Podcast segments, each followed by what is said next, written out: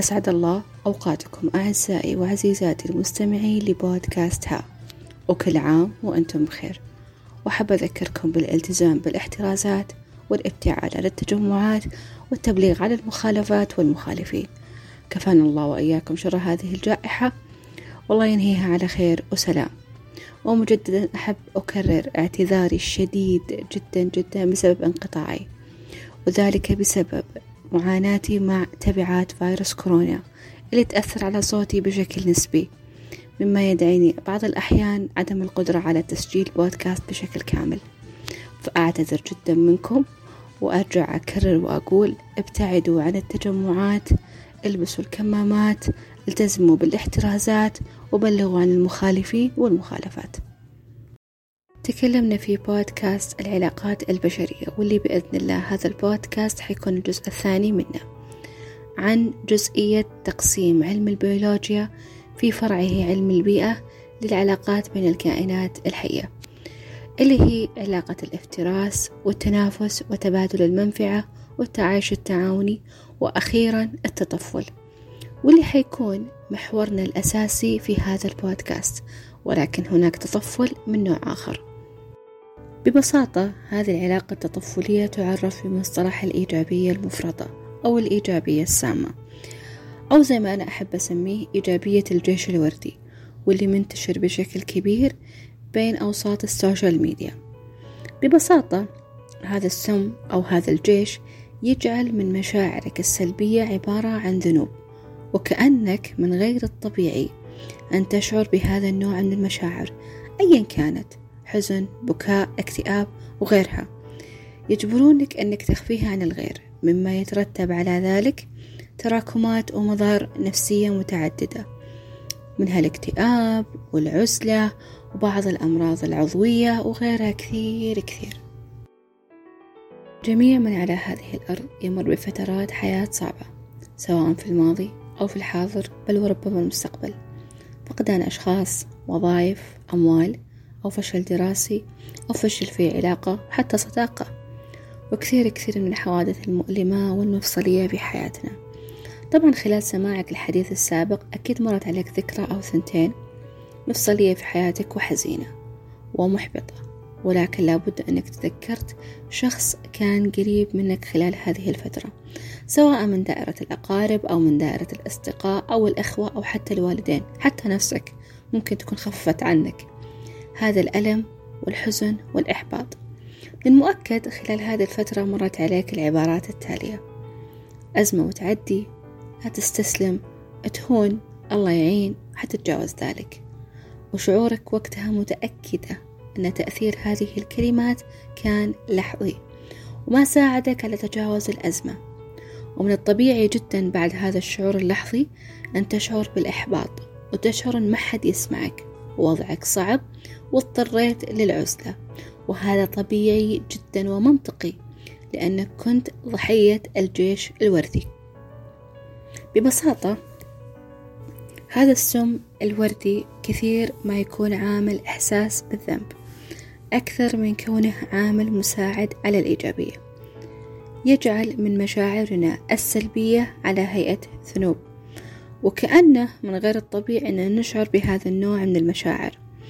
أيضا هذا السم أو هذه العلاقة التطفلية الوردية تشعرك بالخجل من ذاتك ومن التعبير عن مشاعرك وبالتالي ما حتتمكن أنك تعبر عنها وتضطر لإخفائها مما يتوجب على ذلك العزلة. ويترتب على العزلة تراكمات ومظاهر نفسية متعددة منها الاكتئاب. طبعا كبت المشاعر يؤدي إلى عواقب بدنية وعاطفية خطيرة. زي ما قالت هيلاري جاكوس هيندل وهي عاملة اجتماعية سريرية مؤلفة لكتاب ليس الأمر دائما اكتئاب في مقالة نشرت لها في مجلة تايم في عام 2018 تقول هيلاري الإجهاد العاطفي مثل الإجهاد الناتج عن العواطف المكبوتة لم يكن فقط مرتبطا بالعلل العقلية بل وأيضا بالمشاكل البدنية مثل أمراض القلب المشاكل المعوية الصداع والأرق واضطرابات المناعة الذاتية. بمعنى الإجهاد الناتج عن كبت العواطف حيدفعه جسمك على شكل فاتورة. أيضا توصلت الدراسات العلمية إلى أن قبول المشاعر بما فيها المشاعر السلبية بدلا من رفضها يعتبر أحد المؤشرات الهامة للصحة العاطفية. في دراسة أجرتها جامعة بيركلي عام 2017 ونشرت في مجلة علم النفس الاجتماعي. هذه الدراسة تبحث الرابط بين القبول العاطفي والصحة النفسية عند أكثر من 1300 شخص بالغ. الدراسة هذه استنتجت أن الأفراد الذين يقبلون تجاربهم العقلية بدلا من الحكم عليها يحققون صحة نفسية أفضل. ويرجع ذلك جزئيا إلى أن هذا التقبل يساعدهم على تجربة مشاعرهم السلبية بشكل أقل عند التعرض للضغوطات. بشكل عام كيفية تعاملنا مع ردود الفعل السلبية هو واقع مهم جدا لأجل سعادتنا وسعادة غيرنا. يقول بريت فورد الأستاذ المساعد لعلم النفس بجامعة تورنتو وهو كاتب بارز في صحيفة بيركلي نيوز الأشخاص اللي يتقبلون المشاعر السلبية أو المشاعر الإيجابية من دون الحكم عليها أو محاولة تغييرها قادرون على التعامل مع أي إجهاد بنجاح أكبر. بمعنى أنا فشلت في دراستي. هل معنى ذلك أني أندب حظي وأبكي لأني فشلت في دراستي؟ بعد الشر طبعا. لا. أنا فشلت في دراستي إذا سأحاول العام القادم وأتجنب الأخطاء. هذا نوع من أنواع التقبل بالإضافة إلى تسليم الأمر لله والتوكل عليه. طيب يا هديل اقتنعنا الآن بالكلام اللي قلتيه. كيف نتجنب الإيجابية السامة ونتقبل مشاعرنا السلبية؟ ينصحكم العالم الأمريكي والمعالج النفسي توري رودريغر بتجربة تمارين اليقظة أو تمارين التأمل الواعي. هذه التمارين حتساعد على تدراك تجربتنا الحالية من دون إصدار الحكم عليها. ونجي للجزئية الأخرى وهي تعاملنا مع عواطف الآخرين المعقدة مثل الارتباك أو الخوف أو الخسارة أو غيرها كثير.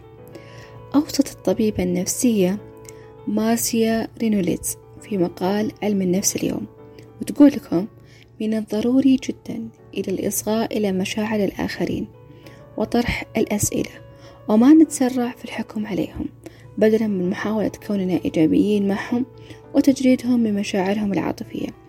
أي لما أنت تظهر أنك تهتم لهم وتشعر بالفضول اتجاه ما يحصل للطرف الآخر يسهل عليه أنه ينفتح لك.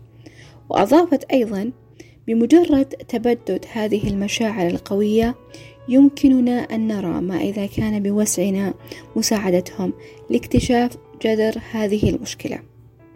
أحيانا يكون حل المشكلة فقط في الإصغاء. وعشان نقاوم هذا السم الوردي ونحد من انتشاره بشكل كبير من الضروري علينا القيام بالآتي. أول شي نسويه نستبدل الأفكار الوردية الإيجابية التفاعلية الزائدة إلى الإيجابية المنطقية. مثلا صديق أو صديقة لك خسرت مشروع. بدل نقول لها أو نقول لها كل الناس تخسر والفلوس تتعوض. أهم شي إنك بصحة وسلامة. لازم نقول كلنا نفشل وكلنا نخسر. هذا من الله سبحانه وتعالى. ولكن الأهم اكتساب درس من هذا الفشل أو من هذه الخسارة. هذه المواقف تساعدنا على التعلم والتطور واكتساب المهارات. أنت فشلت اليوم بإذن الله حتنجح غدا أكثر من نجاح وتتعلم من هذا الفشل. طبيعي جدا كوننا نحزن نبكي نشتكي وننعزل. لأن حياتنا ما تسري على وتيرة واحدة وهذا النوع جزء من تجربتك كبشر ويستحق أن تشعر به وتعبر عنه. لكن لا تفرط فيه أو تبالغ فكثرة الجزع تؤدي إلى تسرب السم الرمادي المعروف بالسلبية والإفراط فيها. طيب عرفنا كيف نقاوم هذه العلاقة التطفلية الوردية وعرفنا تعريفها. أنا ليش قاعدة أقول هذا الكلام؟ أو ما الهدف من سماعك لهذا البودكاست. متى ضرر ادعاء الإيجابية على صحتنا واستقرارنا النفسي يؤدي إلى البعض من التبعات. أول التبعات هي الشعور بالذنب. النظرة الإيجابية المفرطة تخلي الشعور بالألم وتشجع الشخص على إنكار الحزن بدل من التحدث عنه وتفكيكه. وتروج لفكرة أن الحزن عبارة عن ضعف. وبالتالي تجعل عقلك يتعامل مع أي شيء سلبي على أن حدث غير طبيعي من الأساس ومن غير الضروري أصلا أنك تعبر عنه. ومن ثم تبدأ بالشعور بالذنب تجاه مرورك بهذه الفترة وتحاول إخفائها. أيضا من التبعة الثانية هي كبت العواطف. وكما قلنا في بداية البودكاست أن عدد كبير من الدراسات النفسية أثبتت أن إخفاء المشاعر أو إنكارها يؤدي إلى زيادة الضغط على الجسم أو صعوبة تجنب الأفكار والمشاعر المحزنة من الأساس. من التبعات أيضا هي العزلة يعني تنكر ما تمر فيه وتغطيه بالمشاعر الإيجابية الزائفة وبالتالي تبدأ بالعيش مع المجتمع بشكل غير حقيقي أيضا حتى مع نفسك وتفقد التواصل الصادق مما يجعل من الصعب على الآخرين التواصل معك وبالتالي تخلق لك علاقات سطحية وحميمية مزيفة. إن كنت تتأثر بالإيجابية السامة في حياتك يجب عليك وضع حد لها ولا تمارس الرقابة الذاتية على مشاعرك أيا كانت. من الضروري جدا أنك تتعلم أنك تتقبلها وتتعامل معها. اقبل على مشاعرك الإيجابية والسلبية كجزء من تجربتك لعيش حياة حقيقية متزنة. ما راح تحس بطعم الفرح إلا لما تحس بطعم الحزن. ما راح تحس بطعم الغنى إلا لما تحس بالفقر وهكذا.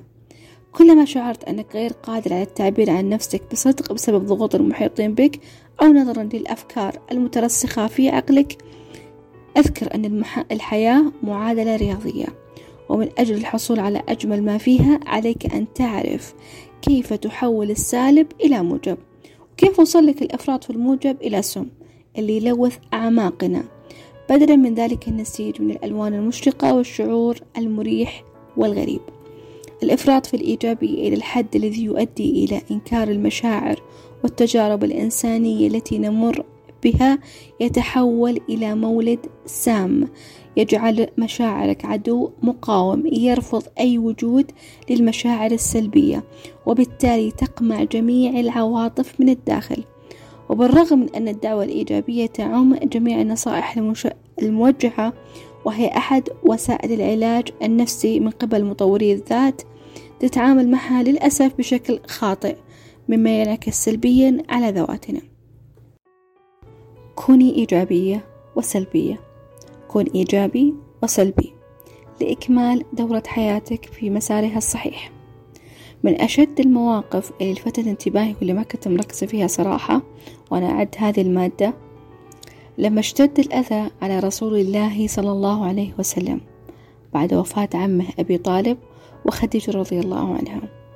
خرج صلى الله عليه وسلم إلى الطائف يدعو قبائل ثقيف للإسلام وطبعا ما لقى منهم إلا العناد والسخرية والأذى. وكلنا نعرف أنهم رموه بالحجارة حتى أدموا عقبيه الطاهرة صلى الله عليه وسلم. طبعا بعدها الرسول قرر أنه يرجع إلى مكة.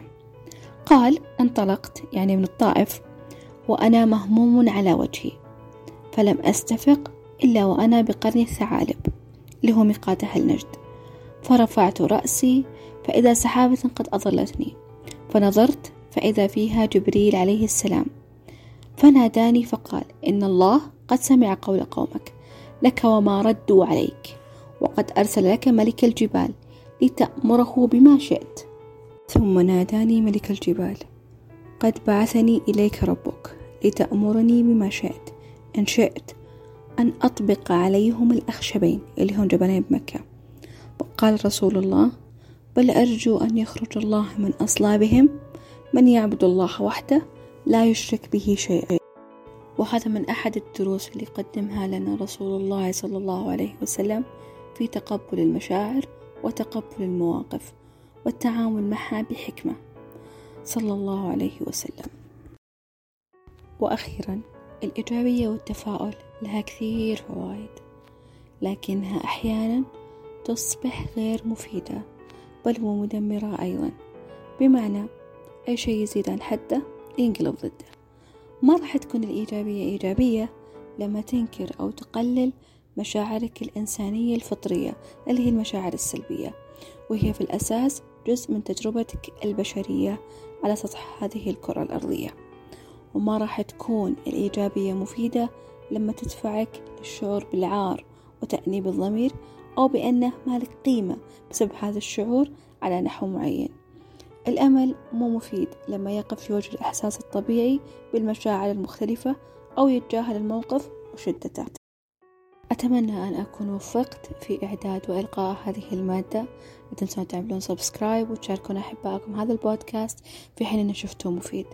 ولا تنسون أنا أقبل جميع الاقتراحات والملاحظات لأي شيء كان سواء كان على المادة المطروحة أو على الصوت أو على الإلقاء عبر الرسائل الخاصة في حساب البودكاست عبر تويتر. وكل عام وأنتم بخير.